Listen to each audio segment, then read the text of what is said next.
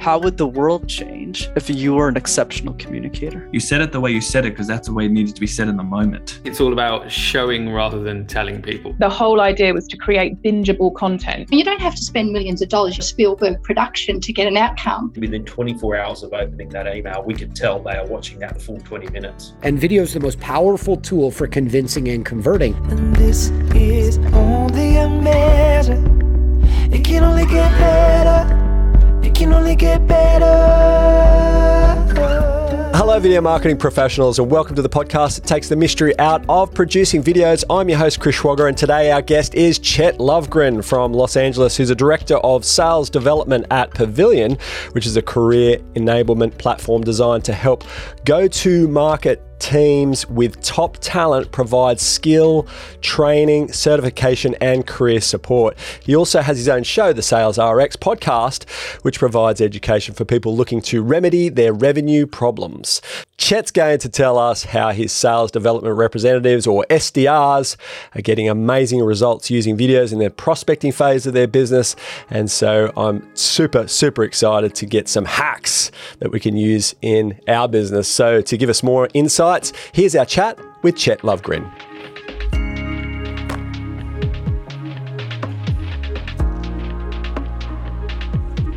I've been a sales professional for almost a decade now. Also, the last 3 years I've kind of spent in sales management. Was always kind of a full cycle rep. So when I actually jumped into software in 2019, it was kind of weird to me that there was this role called SDR. And I was an account executive, which was somebody responsible for closing deals. And I said, well, what's an SDR? And they're like, oh, that's the person that does all the outreach for you and books the appointment. And I said, all the stuff I was doing before where I was walking door to door, knocking on doors, cold calling people, cold emailing them, sending them brochures, that's done for me now. Like, I just get people that want to talk about what I can do for them. And they're like, yeah, that's what a sales development rep is. That's your SDR. And I'm like, okay, well, this is great. But what do I do with these, 6 years of sales experience where I've been a full cycle rep and I've been doing all that top of funnel stuff and I didn't have marketing to rely on. And I was out there, pounding the streets and hitting the pavement and knocking on doors. So what made me really successful as an individual contributor was I continued doing that stuff. And more importantly, I found other things that worked, which was, for me, video.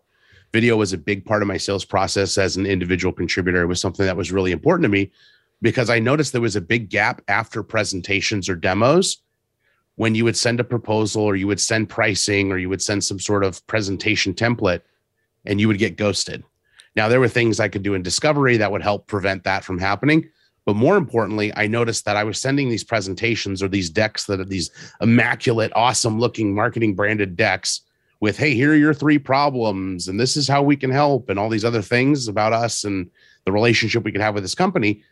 And there was nothing behind it. And so I realized that, PowerPoints were never meant to be shared and not narrated. So I started implementing video into every part of my process, whether it was a brief introduction after my SDR handed off the opportunity for that initial discovery call, just sending an introduction of myself and highlighting the agenda, to an after discovery follow-up video, to after the demo, sending over that presentation and that pricing with a canned 5-minute video. Canned meaning like I had a basic script and outline that I followed, but kind of highlighting, hey, these are the 3 products that are going to help this, this, and this problem. This is how they work. This is the timeline that we talked about. This is the ongoing support. And this is some high-level pricing and information for you to take back to your board to talk about what it would look like for next steps. And so what I really found as an individual contributor was video was kind of the way. Then 2020 hits, you got higher response rates, like people were more receptive to that. They saw the legwork that you were doing. And more importantly, it's the telephone game, right? If you're evaluating a tool for your boss, 90% of what I tell you is out of your ear in the first 24 hours. And so after we meet, it's maybe a week or two before you're actually going to get to talk to someone about our tool and how to implement it and this, that, the other. That's why most people are like repeat buyers, because a VP of sales, head of sales, head of operations, whatever you are, if you're a decision maker, you're very prone to not buy a new product you haven't seen or don't know of before. That's why companies like Salesforce are huge, Outreach, Drift, because they're well-known companies and people are like, oh yeah, I know that works, whether they've seen it or not. So when you are a company that has little brand recognition, or you're not one of the Fortune 500 companies of the world, it's really important for you to give something that deletes the telephone game, right? He said that, she said that, he said that, she said that, he said. And so now when they're furnishing that to their boss, it's a digestible 5-minute overview of all the legwork we've done up to that point. And it also shows that, hey, everybody else just sent me the paper. This guy actually made me a video. He went in depth, he branded it, he took the time. that's probably the type of support and care I'm going to get when I'm paying these people a lot of money for their product. And so it just helped you get more buy-in and also succinctly send the information and make sure that the information was not only heard, but understood. How did you get to this revelation that video was the thing? Was it incremental? Was it something you tested and tried, or did somebody tell you about it? Because obviously for us, it's been a bit of both. Transforming and going all in on video has been the best thing that we've ever done for our sales processes. Where did you get, I mean, you obviously started a lot earlier than the whole lockdown, you know, when? Yeah, it was when I started doing software and I started doing online demos, when I started selling globally. I sold locally for a really long time. So I'm in the Southern California area. For the majority of my sales career, I sold locally. Right. You know, it was here, right? And it was something where you had to meet in person, maybe you could get a digital signature or something, but it was all local. It was in your area, it was in office visits, all that kind of stuff. In 2019, when I started working in software, that's when we were able to talk to companies in Atlanta, New York, Honduras, like wherever, right? I could talk to somebody in Beijing if I wanted to. Well, you weren't in office and everything was over GoToMeeting or Zoom. Those were the two video platforms that we used. And I found myself, just as a best practice, sending people full copies of the demos that we would walk through. And then I realized, like, is somebody really going to rewatch that hour demo that we just did? Or do they maybe want to see the highlights? And so then I started spending a lot of time just clipping the pieces that I thought were most relevant. And so now I'm sending an email with 3 video clips. And then I'm like, well, what if I could condense that even further? So I went from 1-hour demos that I was sending over email, packaging up, putting it in a OneDrive, having to share the OneDrive link. They have to download it, super clunky, to 3, 6, maybe 10-minute clips. So now we went from an hour to 30 minutes. To then I said, what if I just condense that down into like a mini presentation? Because I know they're not the decision maker in most cases. I know they're going to their boss. Well, their boss isn't even going to give me maybe 10 minutes of their time. So how do I get that down to 5 minutes? And then it was kind of, hey, take out that presentation template and package up basically the recap. Instead of doing it via email, do it in a video with the presentation slides. Do it in less than 5 minutes and fire that off. And so it was that constant experimentation, which even now I still do. But it was that constant experimentation that finally led me to the well of like, here we go. Now drink from this well, because everybody's responding to you. People are asking you questions after the demo. People are wanting to jump on calls, not just to talk about pricing and what can you do for me on the pricing, but more importantly, well, hey, you called this, this, and this out. Explain that a little bit more for us. Or, hey, my boss has some questions. Can we hop on a call? Instead of just getting the ghosting, right? Where they just don't respond because you sent them a massive thing that they have to digest, and nobody wants to take the time to do that. Are people wanting more volumes of smaller, shorter touch points? I think that's important too. Like it's like podcasts now too. When my podcast, one of the best parts of my podcast, when I release it, are the clips that I put on LinkedIn, TikTok, Instagram. I get a ton of traction from those. I probably get more collectively in terms of views and traction and impressions on those than I do on the episode as a whole. Yes. Like my podcast is not... I get 300 to 500 downloads at most. Yes. At most, that's not a lot. Yeah, per month. Per episode. Yeah, yep. So on LinkedIn, if I post a clip, one clip, I can get 14,000 impressions in one day. Yep. So that is way more powerful to me. And you kind of have to be looking for my podcast or already following it or a part of it or know where I'm at in order to like get the updates on the new episodes and find me. On LinkedIn, if one person likes it, that goes to their network as well, especially if the content is ranking higher. So similar concept in sales, right? Micro doses of content, shorter amounts, shorter bits, but make those bits very intentional, make them very valuable. How prevalent are you on LinkedIn in terms of in-mail outreach and, you know, the stigma, I guess, is attached to LinkedIn in-mail outreach at the moment is ridiculous, except it still works, right? And it is a numbers game. And what we've noticed over the years has been those messages that were, say, 4 years ago, multiple paragraphs, are now getting down to single sentence. And I'm almost thinking, Jesus Christ, some of these things need to go to emojis, because honestly, people sniff out the bullshit, and they can sense it pretty quickly if it's kind of like this automated spammy kind of approach. Is that what you've seen as well, is kind of like people just don't have time to do shit anymore? They just don't want to read and play the silly game and waste time is kind of what I'm seeing. Is that the same for you? Yeah, it's like Daniel H. Pink says, and to Sell is Human, right? He says, time is a resource that everybody has very little of.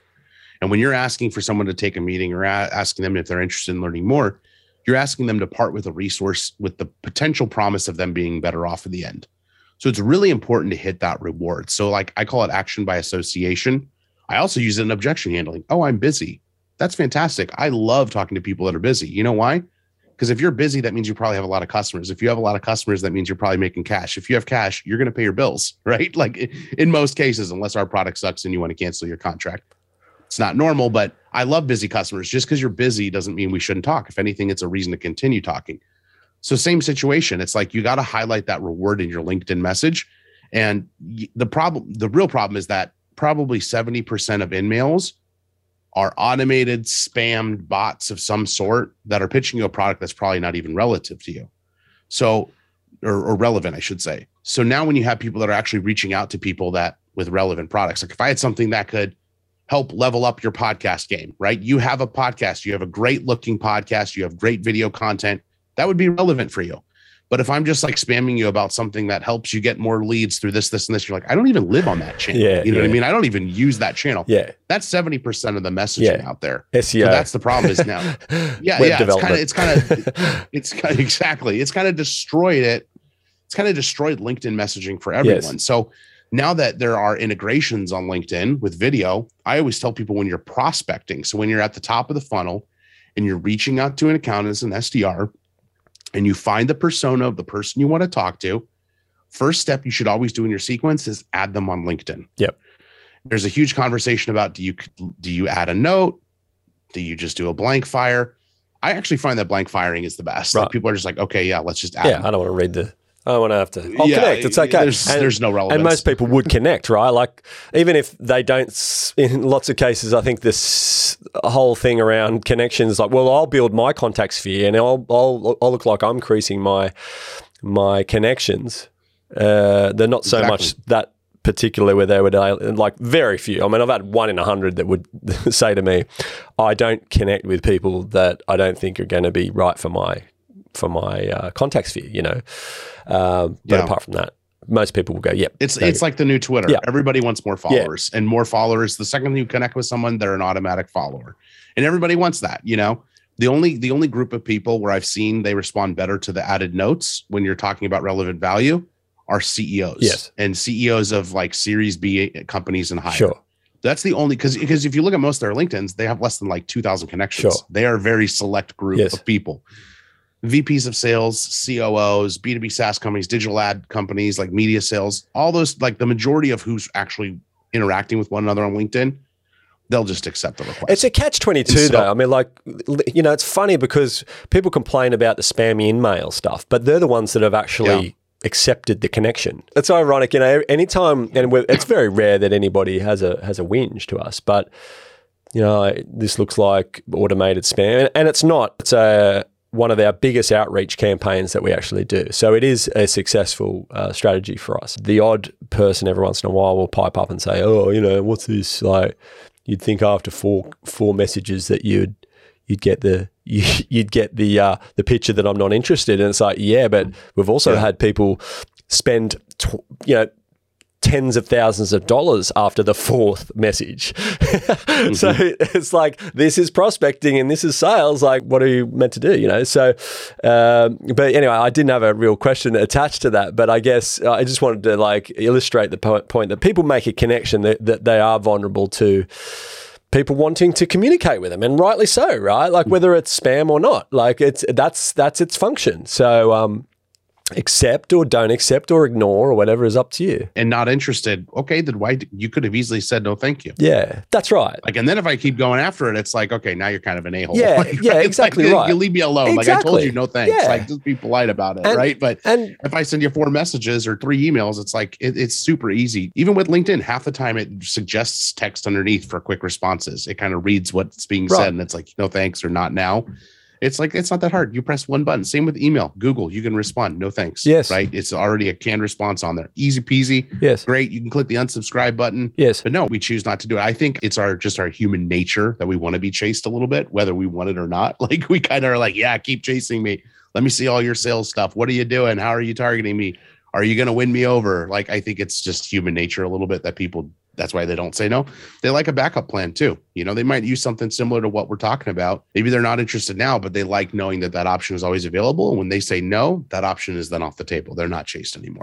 It's such an interesting thing that in Australia, very few people are really doing very well at this. And they just can't get the concept really, or have the process in place to be able to do it consistently. We've been doing it for like 4 years.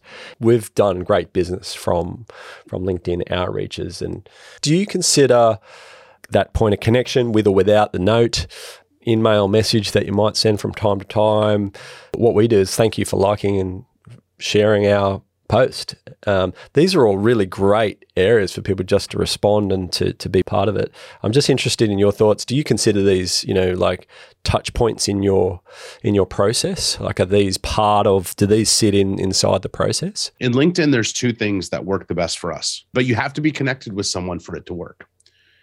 First one, do the video, sharing your screen, you're on the person's profile. That's one of the big ones, right? I was sick last weekend, woke up today, had a little bit of a stuffy nose. I messaged you to just say, hey, like, do I sound okay? Everything good? And you have messaged me back because I was on your LinkedIn profile when I did the video and I sent it. And you're like, wow, I thought you were gonna like review my LinkedIn or something like that. Like, that was really cool, right? Be on their LinkedIn. What's really eye catching, right? If somebody's messaging you and the first thing that you see is your LinkedIn profile, exactly. It's like, what the heck is this? You know, that caught my attention. I got to say, it caught my attention, but it left me disappointed. I was like, oh, I thought he was going to give me some feedback. Like, you know, I always welcome feedback. Like, hey, man, your profile picture looks awesome, bro. But I didn't get any of that. So, but no, on the whole, the activity absolutely worked. And then the second one is LinkedIn voicemails. Yes, which are highly underused, yes. And they're great because there's no preview. Yes. Everybody's going to click it. And it's the same for video, right? You see a little preview of something. Everybody's going to click your video anyway because they don't get a lot of videos. That's why it works. It's a pattern interrupt. But the LinkedIn voicemail, there's no audio preview. It's just a big blue bar with a white button. You click it, you listen to it, easy peasy. The only caveat I have is that you can't do it on desktop. You got to do it from a mobile device. LinkedIn's LinkedIn, right? Everybody knows it has its limitations, but we respond to new connections with like a 3 to 4 second, hey, thanks for connecting, have a great week. That's all we do. And people respond to that. And oh, wow, I didn't even know LinkedIn had voice, mail or whatever. So yeah, like it's the littlest things that if you just did it regularly, you'd get more attention, I think. And I think these are the tools that are in front of us, but a lot of people don't know that they exist. So therefore, they're not really doing anything unique or different. To your point about the whole screenshotting my LinkedIn profile, a client emailed me yesterday and the subject line said, unprofessional conduct. And I was like, oh shit, what have I done? and he goes, in the message he says, now that I've got your attention, I just wanted to tell you how great things are, blah, blah, blah, whatever it was, whatever the rest of the message was.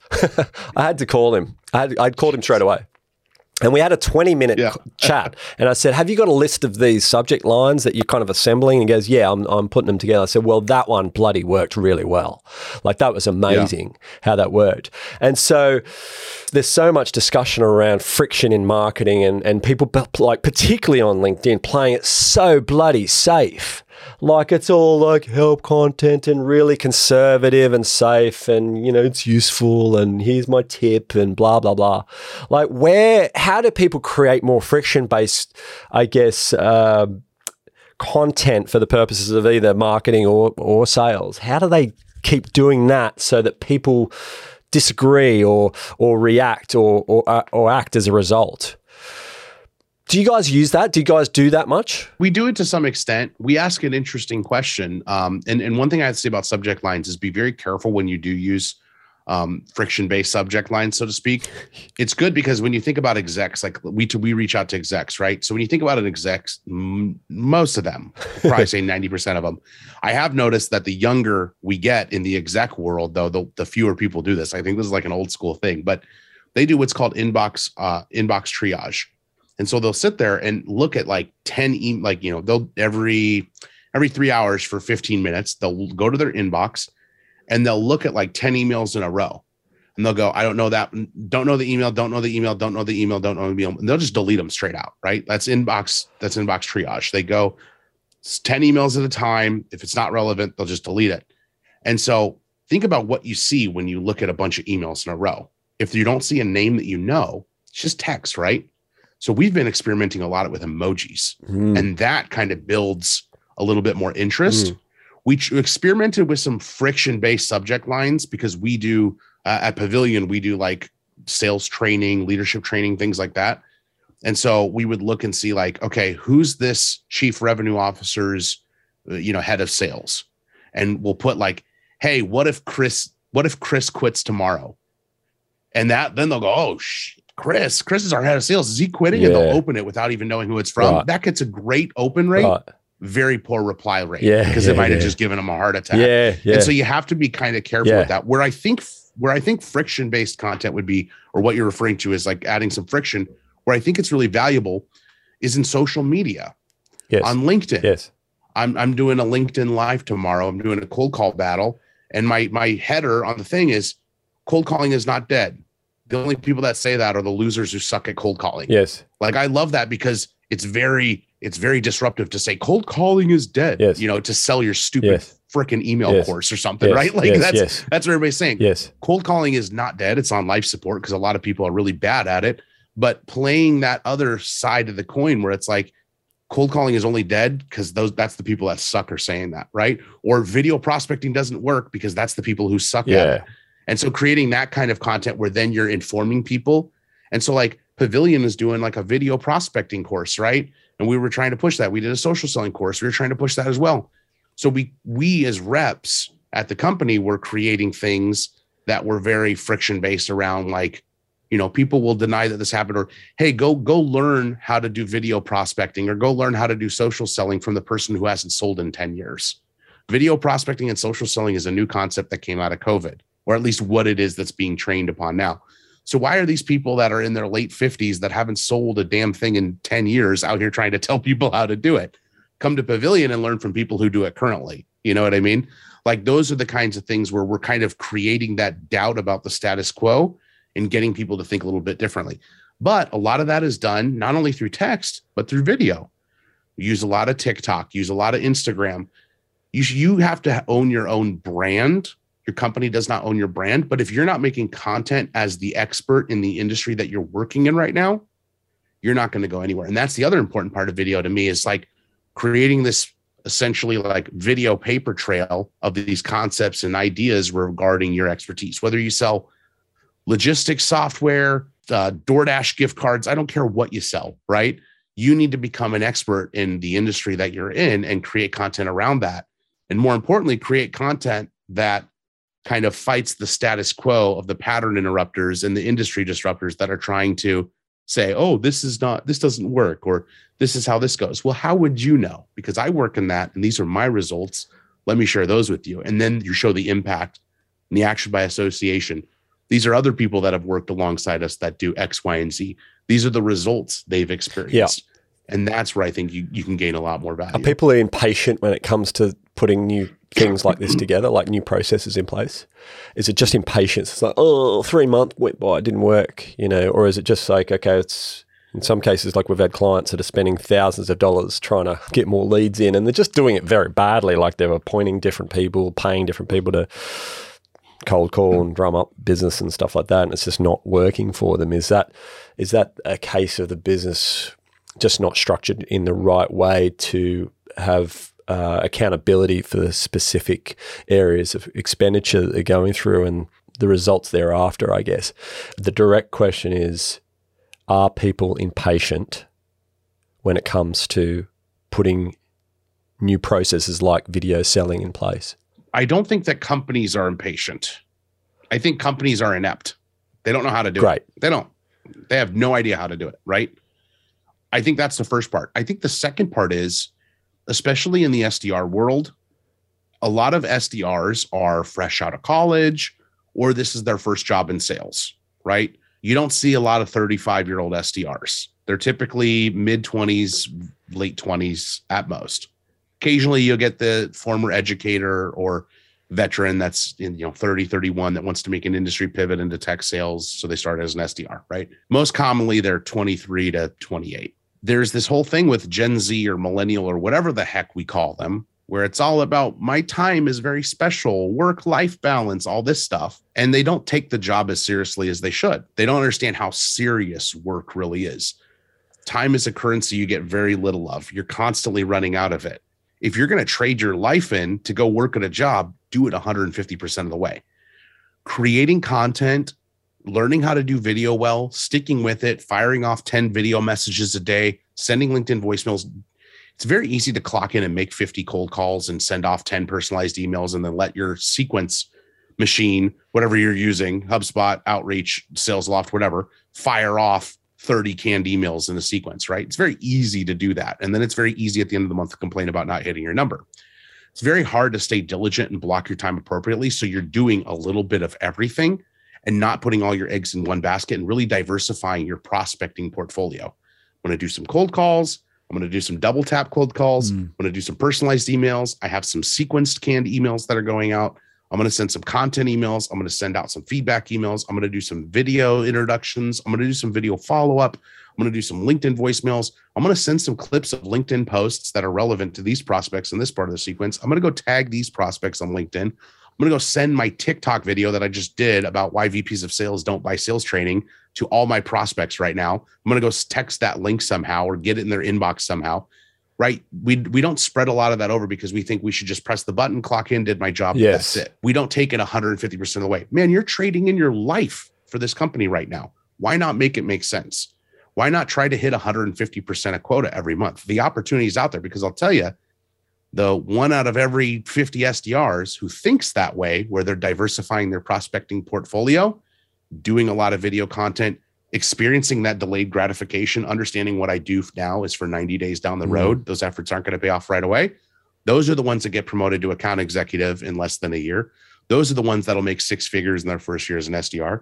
Those are the ones that are continually gratified at their work and don't get burnt out. Those are the ones that don't have to job hop every 6 months. But we're in this era right now where it's like, I should just be able to clock in, clock out, and accept my check. Well, then you become an office drone.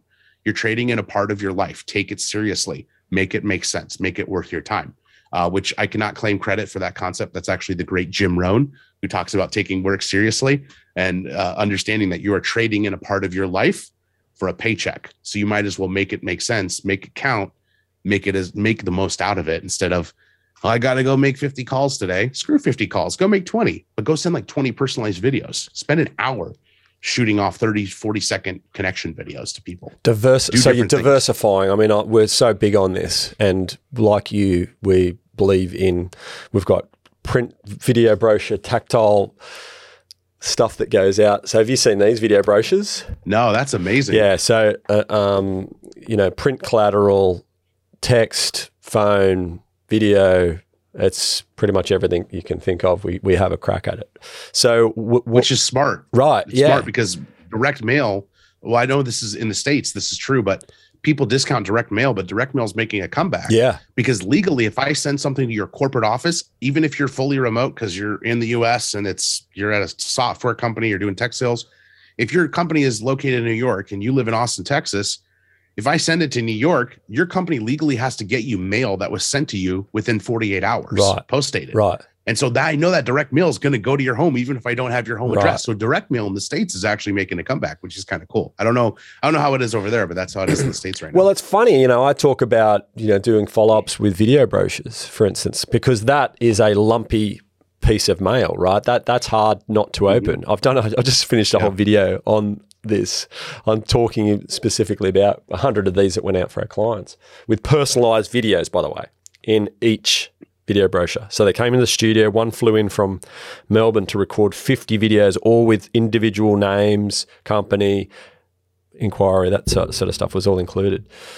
So 100 individual videos put into those video brochures and sent out and followed up. Often is, hey, did so-and-so get the thing in the... We're just waiting to understand, is Chet the right guy to send some marketing collateral to you just around video? And they're like, yeah, can't you just email it to us? And it's like, no, it's a video brochure. It actually goes in the post. And like, they think it's foreign ass, right? But yeah, but post is for millennials new. For us, for me, not so new, but it is in a way coming back because it, you know, video and a video brochure is combining both electronic and tactile marketing into one, and you know, really all you need to be doing is putting a simple message in there. If the agenda or the outcome is to get the foot in the door, to get that first meeting, to get them to reply, act, do something, then you don't need to try and sell the whole bloody package. You just need to give them a quick, simple message and say, hey, I'm thinking about you and I want to chat, you know, like give us an opportunity. This is, you know, some people went with mannequins and did a whole thing to kind of like get the foot in the door as such. This is just a nice, neat way, hard to not open because it is lumpy and it is kind of got a bit of weight to it. It's not like just a shitty paper brochure. Not that I'm discounting paper brochures because they do work, but not quite as effective. But yeah, the ROI is good. You know, it's 10x on this sort of stuff because, you know, you're pouring a lot of energy. There's a lot of moving parts. And I think to your point, it's like, you know, to do it well, you can't just go, oh, yeah, bang, here's a name, flick the thing. Oh, they either did or they didn't. It's a numbers game. You know, like these guys are pouring real investment and real energy into putting these together because their dollar value out of this is huge. They only need probably a couple of these to drop for the whole thing to be profitable and great for them. So and that's what I tell people all the time. I'm like, look, you're not chasing 15 appointments a month, right? In outbound sales, ABS strategy, sales development, whatever you want to call it, right? You're not chasing 20 people. You're not chasing 50 people. You need 10 people basically from your outreach to fall through, go through a meeting, and then you're going to have all those leftovers from your other activity that'll get you to your 12 or 15 a month. That's your quota. But you're really just looking for 8 to 10 people a month. Very simple. Are you a believer quality over quantity? No, you can have both. Okay. That's the problem. There's so many tools at our disposal right now. I mean, look, the first sales job I ever had, I walked in the door of this crappy building with this bad carpet and these gray walls. The guy hands me a big, huge book, the Yellow Pages, right? You remember I don't know if you ever knew. Yes, I did. Yes. Big old business, yeah, right? Like big old business directory. I'd say Yellow Pages. People are like, what the hell are you talking about? Like the website? Like, no, it was a book at one time with businesses. He handed me that, a hardwired phone, a legal pad, and a pen. And he said, here's the deal. You either book me 3 appointments for tomorrow or you make 100 calls. That's how you get paid. If you don't hit either of those, you don't get paid. You got to hit one or the other or both. That was sales to me at the beginning, right? And it was just going through the business directory, setting appointments for this guy, right? That's what I was doing. I don't care what business you talk to, just set me appointments, go talk to these businesses about this thing. Okay, cool. That was so grueling. And that was like an after hours job for me when I was going through college, right? That was 4 hours to make 100 cold calls or set 3 appointments, whichever came first. Now it's like we have people that are crying about making 20 calls. Are you kidding me? We have software that just loads everybody that you need to talk to up and you just go bing, bing, bing, bing, bing, bing, bing, bing, bing. I mean, not to say I'm a rock star. Everybody thinks they were a rock star when they were a rep, but I've honestly gone on these calls with reps and sat there and went, okay, let's go. And we'll get 15 minutes in, make 10 calls. Nobody will pick up. They'll go, we want to keep going. Yeah, we've been dialing for 15 minutes. Let's go. Resiliency. Let's go. Like 1 hour, like put a full hour in. By the end of that hour, they've hit 45 calls and they're like, wow, I didn't think that was possible. Why? Everything's loaded up for you. Yes. Bust through your calls, go through your emails, go send some video messages. You got a time box. Yes. So if you time box, you can achieve a lot in that singular amount of time. Where most reps go wrong is they'll make 8 calls. One person will pick up. They'll say, oh, you know what? I'm not the right person to talk to. You need to go talk to Chris. And then they'll go in their CRM. They'll make their notes. They'll go on Zoom info. They'll try to find who Chris is. They'll add him on LinkedIn. They'll research Chris. They'll look at his. They'll do all this work. And the next thing they know, they're in their email block or their video block or their social selling block. Write that down on a piece of paper. Go continue your call block. Maximize your time. Be in that task. And then when you have an admin block later, then go and do all those notes, right? Write it down on a piece of paper. Kevin said he's not the right guy to talk to. Need to talk to Chris, VP of sales. Boom. Next call. Now you can complete those 30 calls, 40 calls in an hour. Then you move to this task block. Then you move to that task block.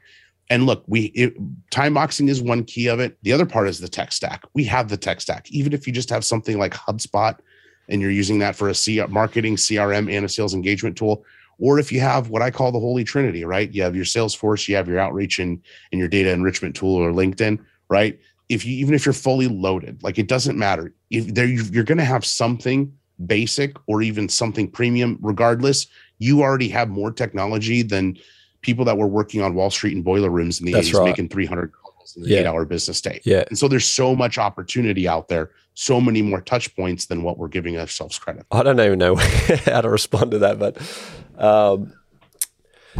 I suppose the Wolf of Wall Street, you know, is like, how did we get to a point, I guess, you know, you look at that movie and it's all about making calls and scripts, right? You know, maybe it's repeat the process, but how have we now gotten into a state where people need, you know, whatever it is, 13, 20 bloody touch points for the penny to drop at some, you know, point. It's not just, oh, the quick call or the quick email that moves people. It's a lot of ongoing activity, you know. Social media obviously plays a big part in that. What's your version of the climate of the world? Is it has technology, you know, phones, you know, the diversification of people's attention meant that now they just need to be hit in the same way from multiple different angles for them to really pay attention? It's like if you went to Coachella, right?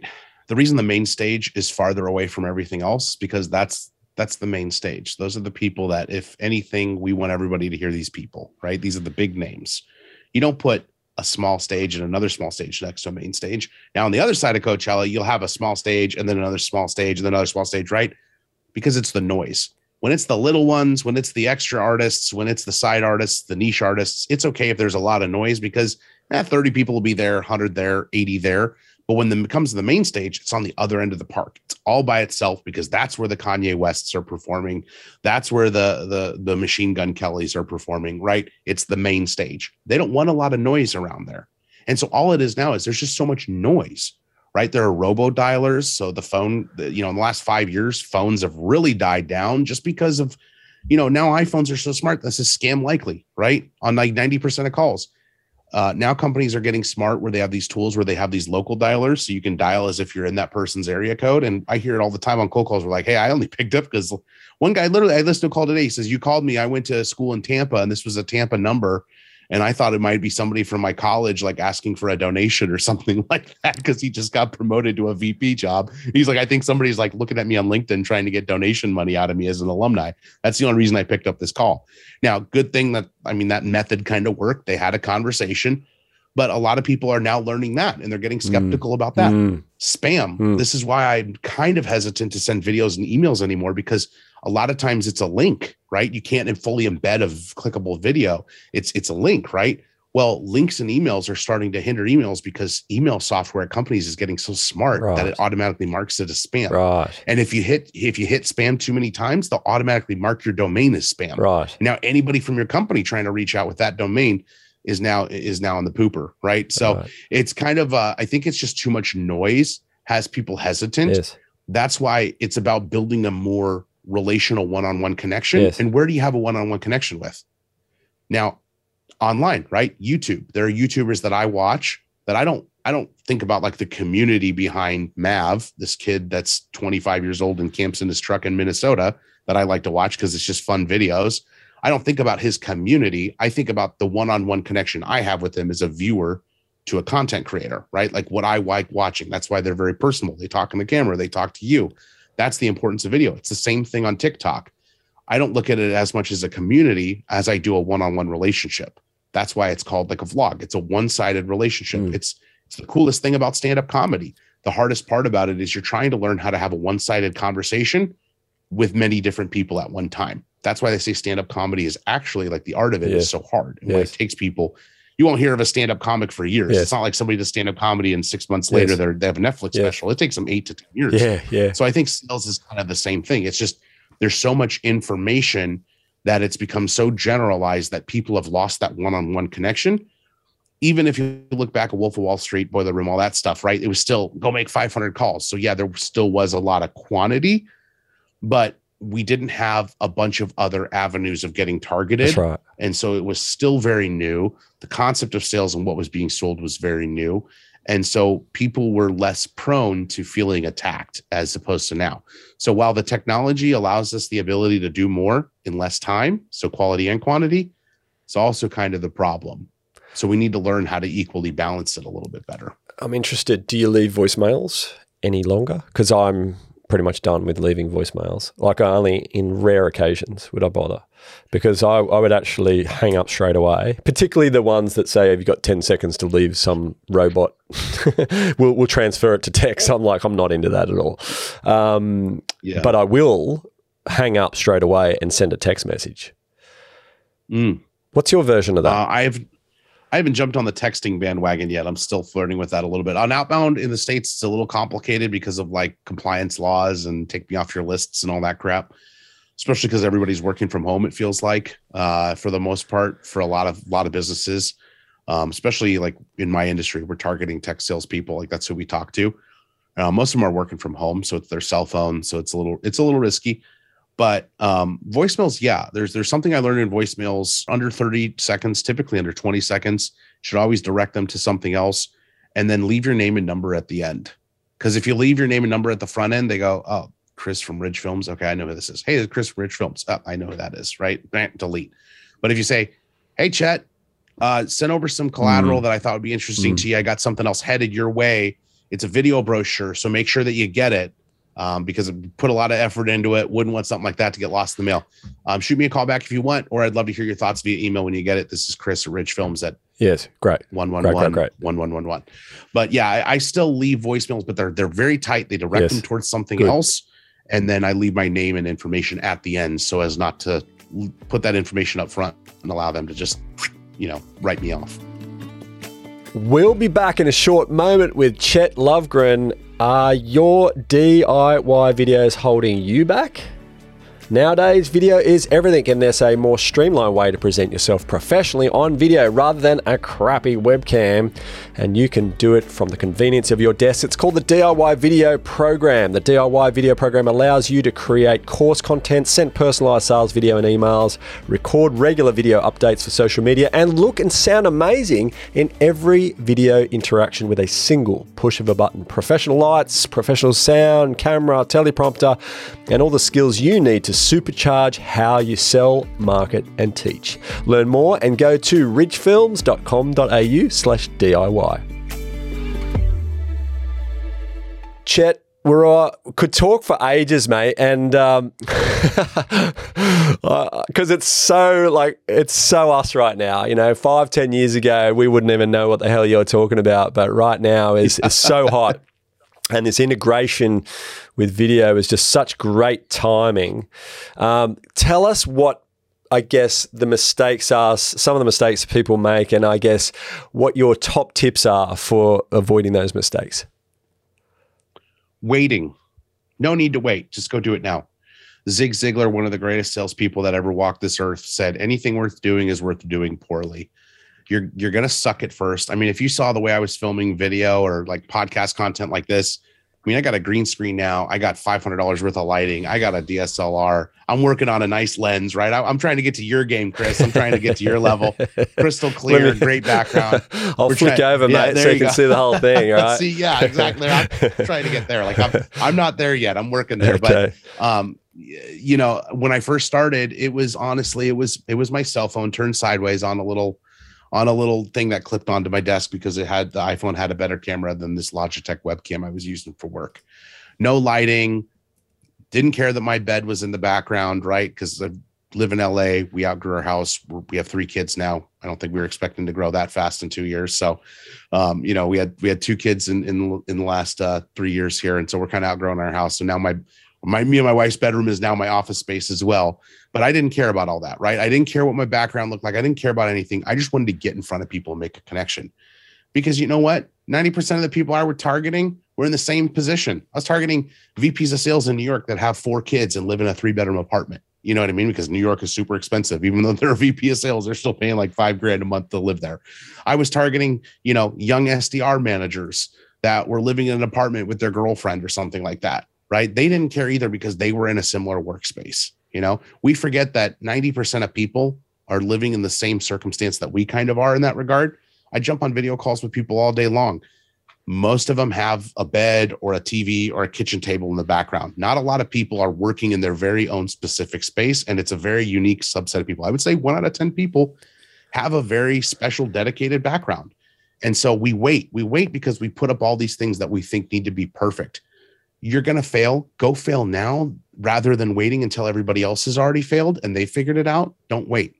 Do it now so you can be ahead of the curve. We're already behind the curve. Actually, reality is we're already behind. People are catching on to it. I get video emails from candidates all day long as I'm hiring SDRs right now. The people that know what they're doing, they're sending me video emails. They're sending me video through LinkedIn. They're sending me LinkedIn voicemails. They're reaching out to other people at my company and asking what their experience at the company has been like. They're sending them video messages. People are already using video. So you better start failing now or else you're really going to fail later. But you can't wait. Don't wait. Just start doing it now, and you'll start building different things over time. You'll get a background. You'll start lighting your background. You'll upgrade your lighting. You'll get a better camera. You'll figure out how to get your camera set up on your computer. You'll start doing all these things. But if you don't know how to just point and shoot and have a conversation, it doesn't matter if you can set up a $2,500, $5,000, $50,000 camera setup. Doesn't matter because you don't even know how to point and shoot. Learn to point and shoot. Just go from there. Stop waiting. There's no time like the present. Anything worth doing is worth doing poorly. Go out there and just do it. Is it a case of it being so overwhelming? People don't know how to bite off that chunk of the elephant and just commit to it and repeat the process. Is that why people aren't getting on the, is that why we're behind? I'll say universally. Is that why we're behind? A little bit. Yeah. It's imposter syndrome. I waited for months to start a TikTok because all the other sales leadership people and stuff like that and career coaches on TikTok had great produced content. Yeah. Then I learned from a TikTok strategist that, just do you. When LinkedIn algorithm is actually watching your videos, they actually like seeing raw unproduced footage because they don't want this to turn into a commercial platform like that. They like that the users don't feel that imposter syndrome because they could just video themselves. They like that unique connection where people are like, I don't care. Hey, you know what? My name is XYZ NFL athlete. I'm worth millions of dollars. But I'm not doing some fancy footage here. I'm literally setting my iPhone up on the practice field and running drills with my wide receiver. People like that raw, authentic footage. And so the algorithm actually appreciates that. And so when I learned that, I was like, okay, cool. Just started shooting videos in my kitchen or in my living room or in my car. Like I didn't care. Just started shooting videos right here, holding my camera right here. But it is part of that. It's imposter syndrome. It feels like a lot to bite off. We think we have to do all these things. We get these parameters built up in our brain. And so we just get paralysis analysis and we never do it.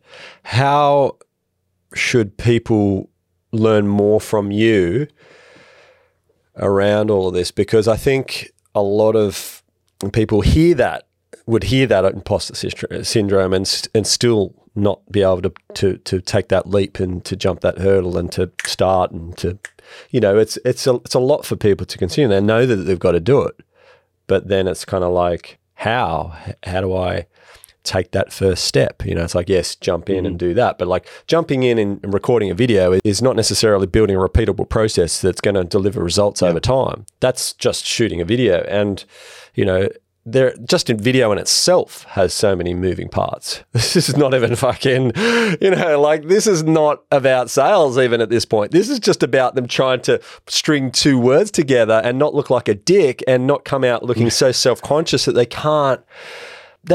take the next, okay, good, I learn a lot. Now I'll do the next one and now I'll do the next one. This is a great segue for our DIY video program because we've acknowledged all of that and are helping people, coaching them through all this, including the hardware and the training afterwards. But for the people that we're talking to right now, is it a case where they really should just get some professional help to do it properly and to do it to get going quickly?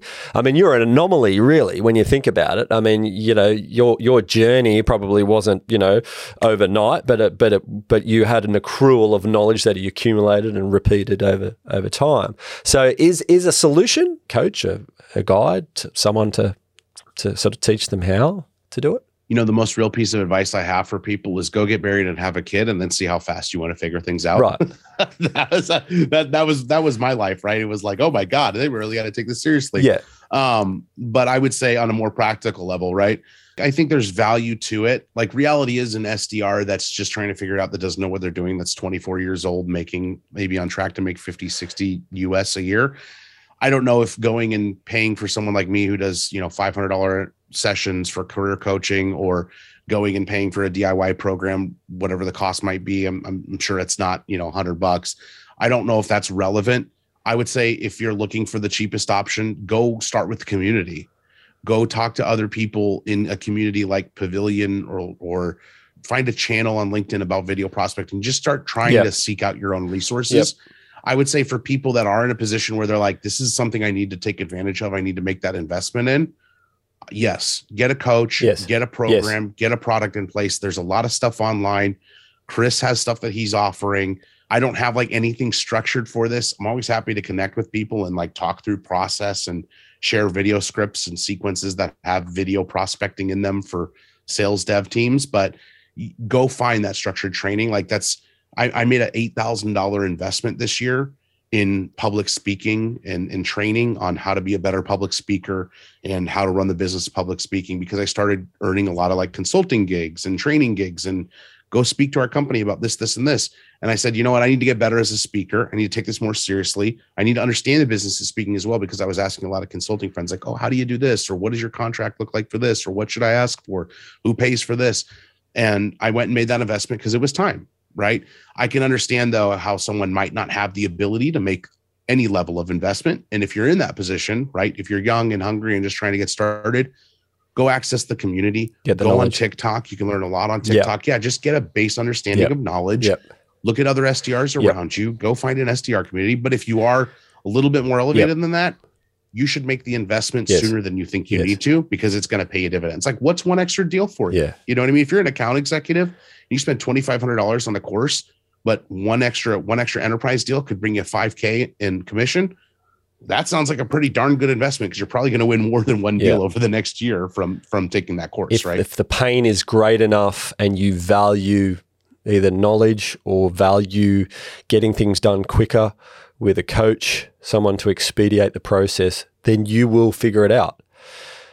Yep. But if it's low on your value, if it's the pain's not that great, you don't care either way, then you're not going to bother with it and keep hacking away and chipping and procrastinating and sitting around going, oh yeah, I should really do that, which I got to say, so many people still do, right?